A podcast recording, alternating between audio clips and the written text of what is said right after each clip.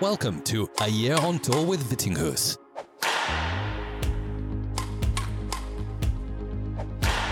Here's your host, Hans Christian Vittinghus. Hello, guys and girls, and welcome back to another episode of A Year on Tour with Vittinghus. Today I am recording in Brøndby, my daily training environment, the place where I train every day. I'm doing this one between two sessions. So I apologize if the sound is a little bit different compared to usual, but hopefully you won't be able to hear any difference. Anyway, today's program uh, schedule will be me talking a little bit about my focus this week, leading up to Singapore Open next week, and then I will go into some details about how I looked at the Malaysia Open last week, but also and especially how the windy conditions we saw there really affects the game. So I'll try to educate all you guys a little bit on how a large drift or huge drift in a uh, in a hole affects the game. So anyway, let's just get to it.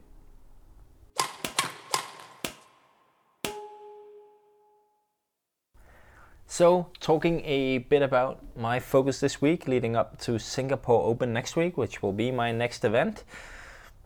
In general, I I'm always focusing a lot on my basics looking at, uh, leading up to a tournament, so just like the basic stuff of defense and playing it around full court with few mistakes, trying to play at a high pace again with no mistakes. Even though I, I do commit mistakes when I play and sometimes too many, this is the kind of thing that I, I prefer to do. Try to do this exercise we call deep pressure, where there are two players at the front of the court applying pressure to me when I'm working on, on the full court.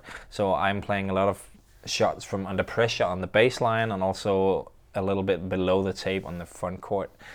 So doing an exercise like this where I'm just trying to get everything back, move well, stay calm, and not not panic because I'm under pressure. Um, it's it's a very very basic exercise, and it, it's one that makes me feel quite confident leading, leading up to a tournament if I can if I can do that at a high pace with with few mistakes. So that that's like one of my focus points. Another one is that I am really focusing a lot on my front court play. I do that quite often as well, but I'll do it especially leading up to a tournament like the one in Singapore because I know in Singapore the conditions are also going to be a bit tricky. There will be a lot of drift. Usually there is a, a lot of drift in, in that stadium we play in. Uh, I don't imagine it will be any different this time. And when there is a lot of drift, it is very, very important, as it always is, of course, but I think it's especially important in windy conditions to be able to control the front of the court. If you cannot control the front of the court, you will be in a position all the time where it's very difficult to control the condition. So the player who controls the front of the court will usually have the better chance of winning. So that's why I'm I'm putting a little bit extra focus on this element in my training this week and also last week when I was back in training from my short holiday. And so how do I do that? Well, I do a lot of exercises in when we do technical stuff with the front court, but also in all the exercises we do, I try to focus a lot on dominating the front of the court. So so that's my main focus almost no matter what the exercise we are actually doing is, then I will always have my main focus of trying to control the front of the court, trying to be really quick at the net.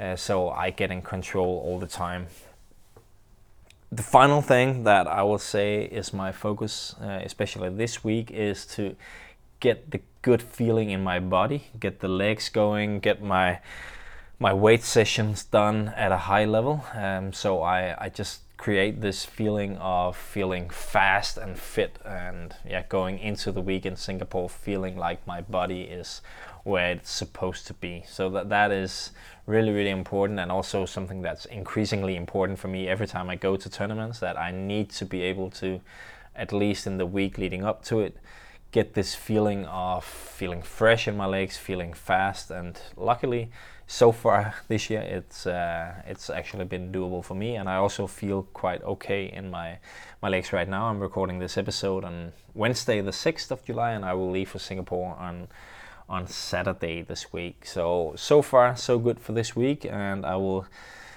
continue a couple more days before I leave on Saturday, focusing on these three things my basics, my net game, and my legs getting the body feeling great. Right now at home, we are only three singles players in the uh, national team setup. It's me, it's Magnus Johannesen, and Mads Christophersen, two young guys who have been doing really well lately in the international challenge tour. Uh, so I've been sparring with them for uh, yeah the past uh, ten days. Um, and if you're wondering why we are only three, well, uh, obviously Victor he's not here anymore. He's in uh, Dubai and obviously also in Asia to play. Um, Gemke injured in Asia, so he's he's uh, not back in training. The same goes for Anas. and Victor Svendsen, who is usually here as well, he traveled to Malaysia to play there. So there's only the three of us left, but it's uh, it's still really high quality training, and uh, we have a lot of focus from the coaches because we are only the three of us and then a couple of doubles players. So we have a lot of focus from the coaches. So I cannot complain about training. It has actually been very good for the for the past ten days.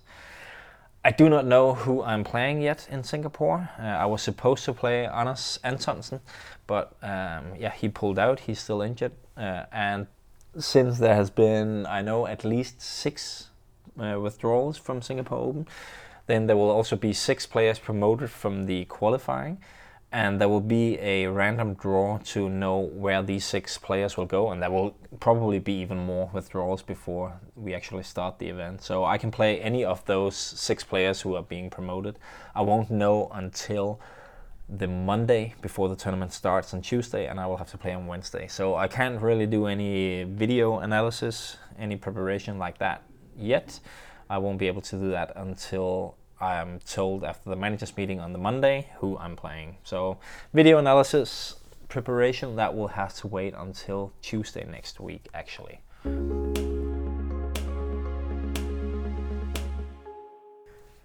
Right, moving on to a talk about the Malaysia Open that went on last week. I actually won't be talking too much about uh, the results. I do want to mention a few of them, though. I want to just acknowledge, difficult word, acknowledge Victor for his performance, but also the Chinese uh, mixed doubles who won their fifth event in a row, the Indonesian women's doubles who won their first event, Rahayu and uh, Ramadhani and also Ratchanok Intanon for for actually winning that women's singles title. I think it was great to see her back at her very very best. Obviously, Victor was a big big story for the week. Managed to beat Momota seven or uh, four and seven in the final, and he uh, obviously has now won the all three events he played in Asia: the Indonesia Masters, Indonesia Open, and the Malaysia Open. Very impressive very impressive indeed, and by far the the best player in the world at the moment. No doubt about that. He's gonna go into the World Championships as the heavy heavy favorite. There's no doubt about that. As I said, five titles in a row for uh, the Chinese mixed doubles of. Uh, Zheng Siwei and Huang Yaqiong, who uh, started off by winning the Asian Championships and then has just been car- carrying on beating everyone very convincingly in most of the matches. So, really impressive stuff from those two. It was great to see Rahayu and Ramadhani from Indonesia, the new women's doubles pairing after Greysia Polii retired. Um, Polii, the Olympic champion with Rahayu. Uh, yeah, it was great to see the new pairing just play better and better uh, in during these three events. They had a quarterfinal finish, a final, and now they also got their first big title with the Malaysia Open title. That's just amazing, and I think sometimes w- women's doubles get a lot of cri- criticism for not being too interesting, being a little bit boring uh, for some to watch. But if you watch these two players play and you think it's boring, then I think you're just not into badminton because they are both very entertaining to watch and I have high hopes for for them in the future. I think they could be one of the future great pairings, um, maybe even yeah one of the best ever from Indonesia. So that's going to be really really interesting to follow in the future. And as I said, just amazing to see Ratchanok Intanon back at her best, beating Chen Yufei, the Olympic champion, in a uh, big final like, like the Malaysia Open. Uh, it's it's just great, and as always, I really love watching Ratchanok. She is an amazing badminton player. so much skill and she has the power as well. She has the uh, the charisma as well. Uh, her personality is great. She's always smiling. She's a friendly athlete. Uh, yeah, and just has produced so many great results. I have a lot of respect for her, and I always love watching her play in the women's singles event. So apart from the results in Malaysia, and obviously there are a lot more interesting results as well than the ones I mentioned.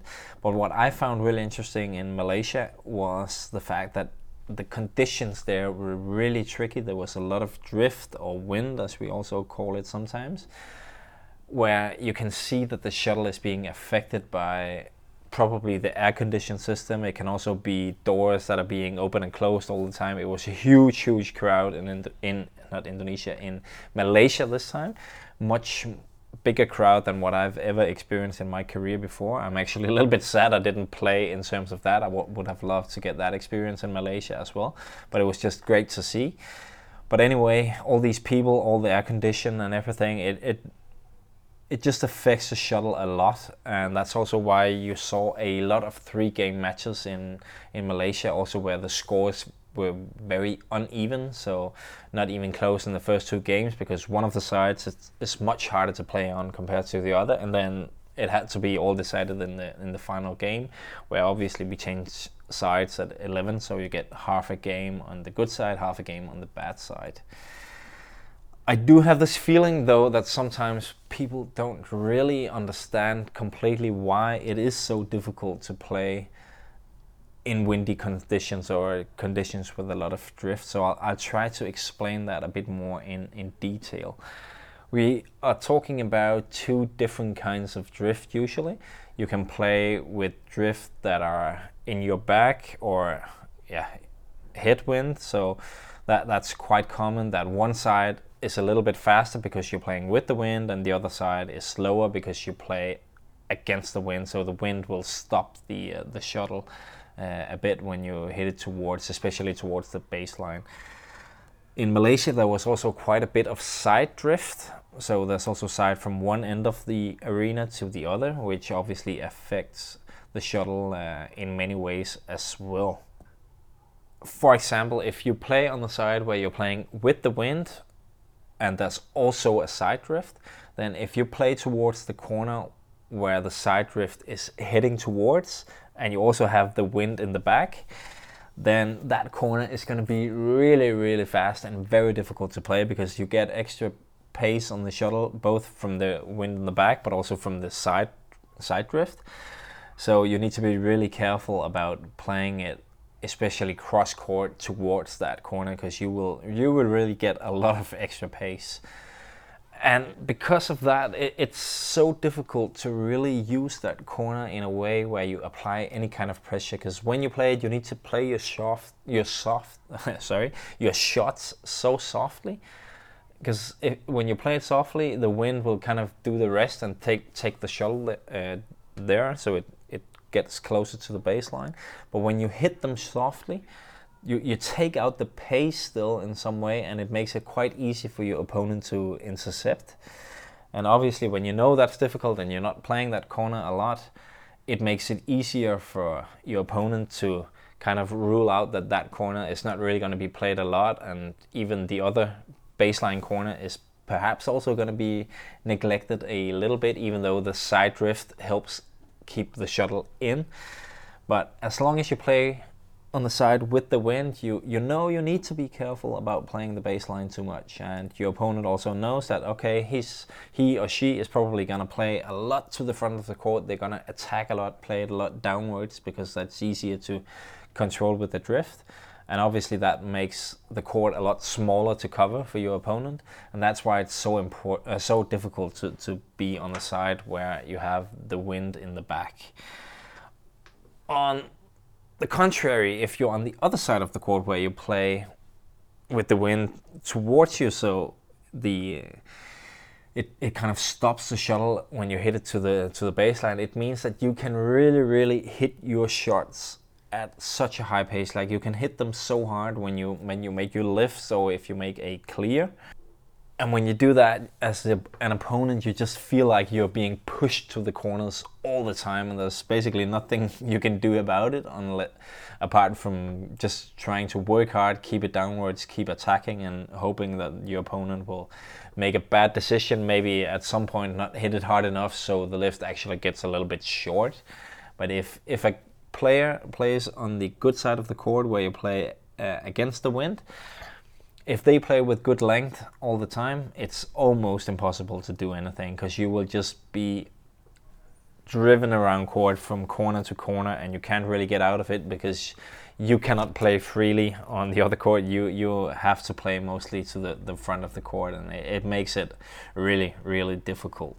And it's all about the like the pace of the shuttle when it leaves the racket. It's so so important if you play it slowly as you have to do on the on the difficult side, then it's just easy to intercept for the opponent.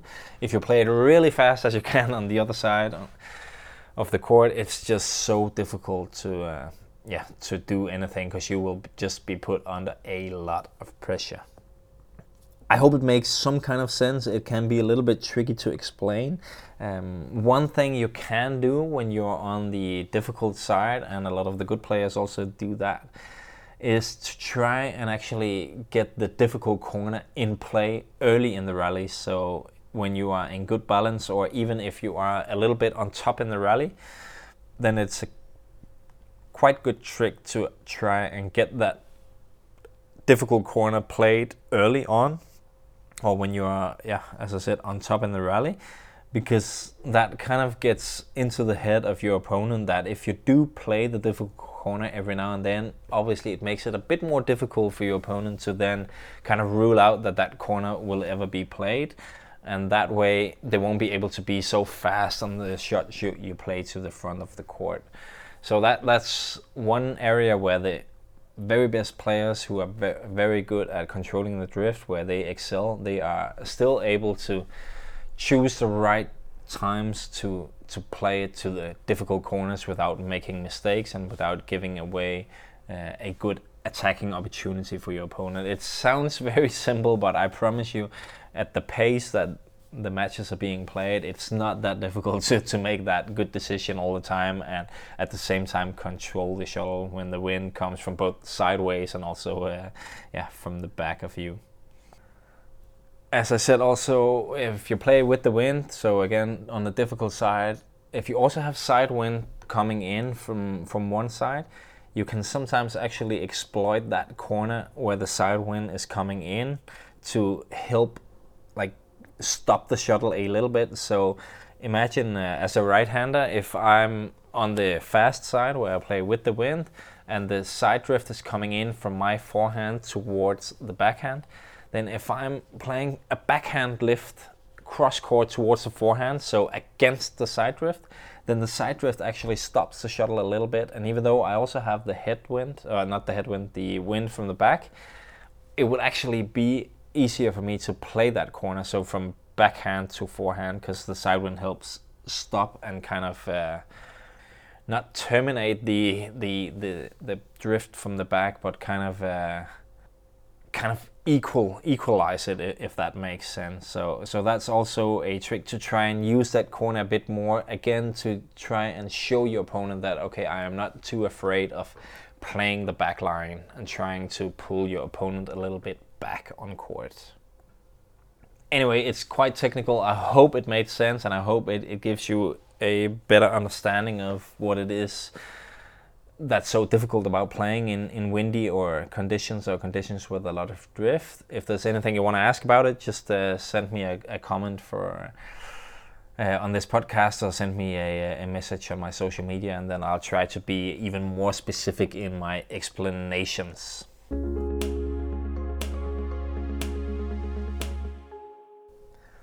So I got a lot of questions from my patrons about how do I prepare for conditions like this with a lot of drift and wind, like I suppose there will be in Singapore next week.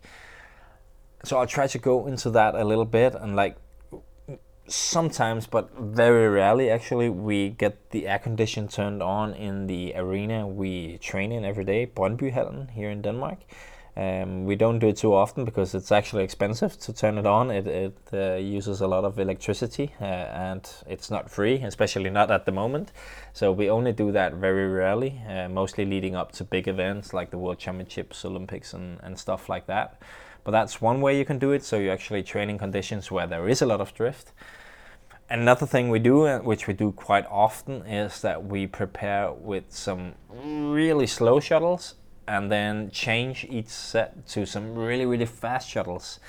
Obviously, then it's the same for both players, but it, it kind of it's kind of the same. Like if you play with a really slow shuttle, it's a bit like playing against the wind. That you can really push your shots. You can really hit them hard without them going out of the baseline. With the really fast ones, you need to be so careful when you play the baseline because if you give it just a little bit too much, it will obviously go out. So that that's like a, a, a small way to prepare for it. it. It's not perfect, I know that, but it, at least it, it gives you this awareness of how much extra power you need to, to give your shots or how less uh, less power you need to give them. Another thing we do is is do a lot of tactical games. So, for example, play a match where it's without the baseline. So anything that goes past the the double service line that's out that's again to kind of kind of have the same concept as the, the really slow or fast shuttles that you, you need to be careful with how, how much pace you, you give your shots.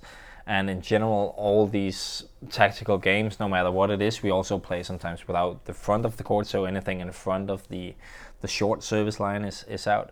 Any kind of tactical game like this where you limit what you can do, uh, where you really have to think about how you play and uh, how you exploit the advantages or disadvantages. It just raises your awareness and also your ability to handle stuff like, like this. We can also do tactical games where, for example, your opponent is not allowed to play to your uh, deep, so your baseline forehand corner. They can play anywhere else.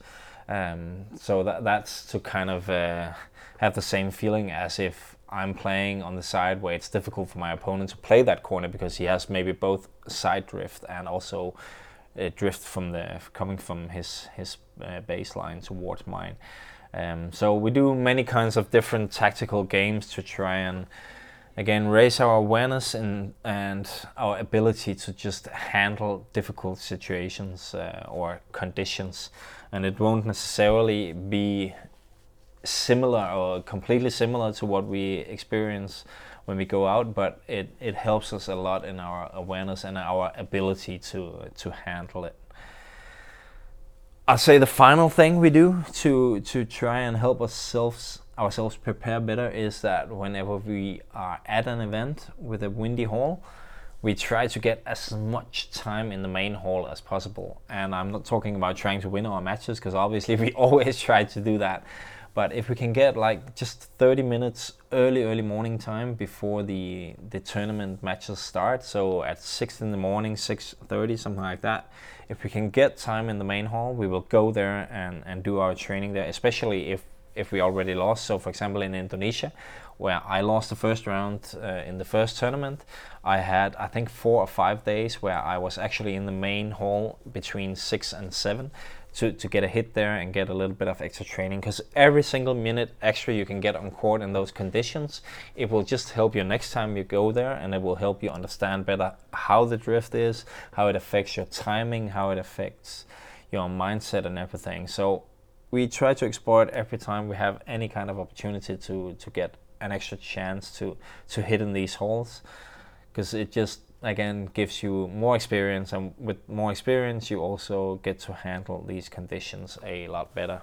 So i guess that that's basically how we try to prepare for these events. I, I don't do stuff very differently in my daily training. I'm i'm sticking to a lot of the things i already already know. But as i said yeah slow fast shuttles sometimes turning on off the air condition and playing a lot of tactical games where we where we set up different rules to try and make it look like it's a uh, a match in difficult conditions.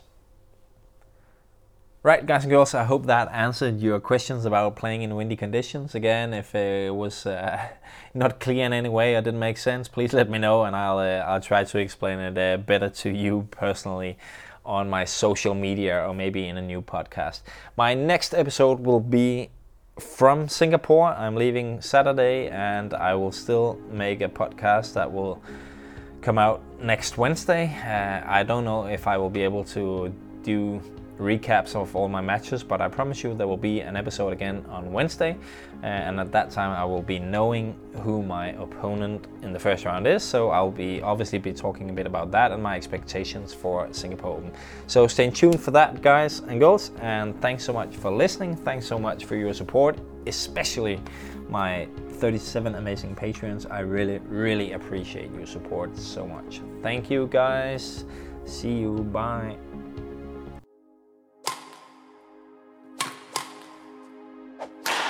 Thank you for listening to A Year on Tour with Vittinghus.